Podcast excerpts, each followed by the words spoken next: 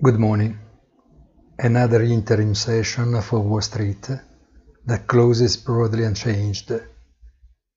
Europe behaves in a better way, but frankly speaking, we are seeing a reallocation of weights in favor of more traditional elements, energy, raw materials, and anything that could benefit from a broader recovery.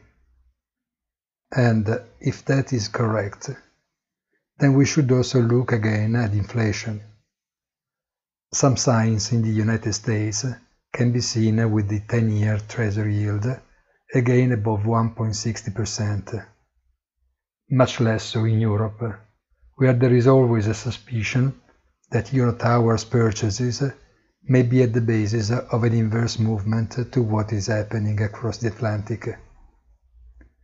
It is true that uh, the European inflation figure released yesterday was fully discounted and that in a week's time it will be the ECB's turn to speak first.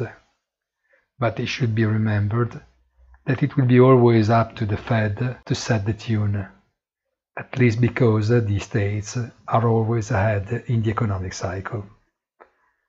Have a nice day and please visit our site easy-finance.it.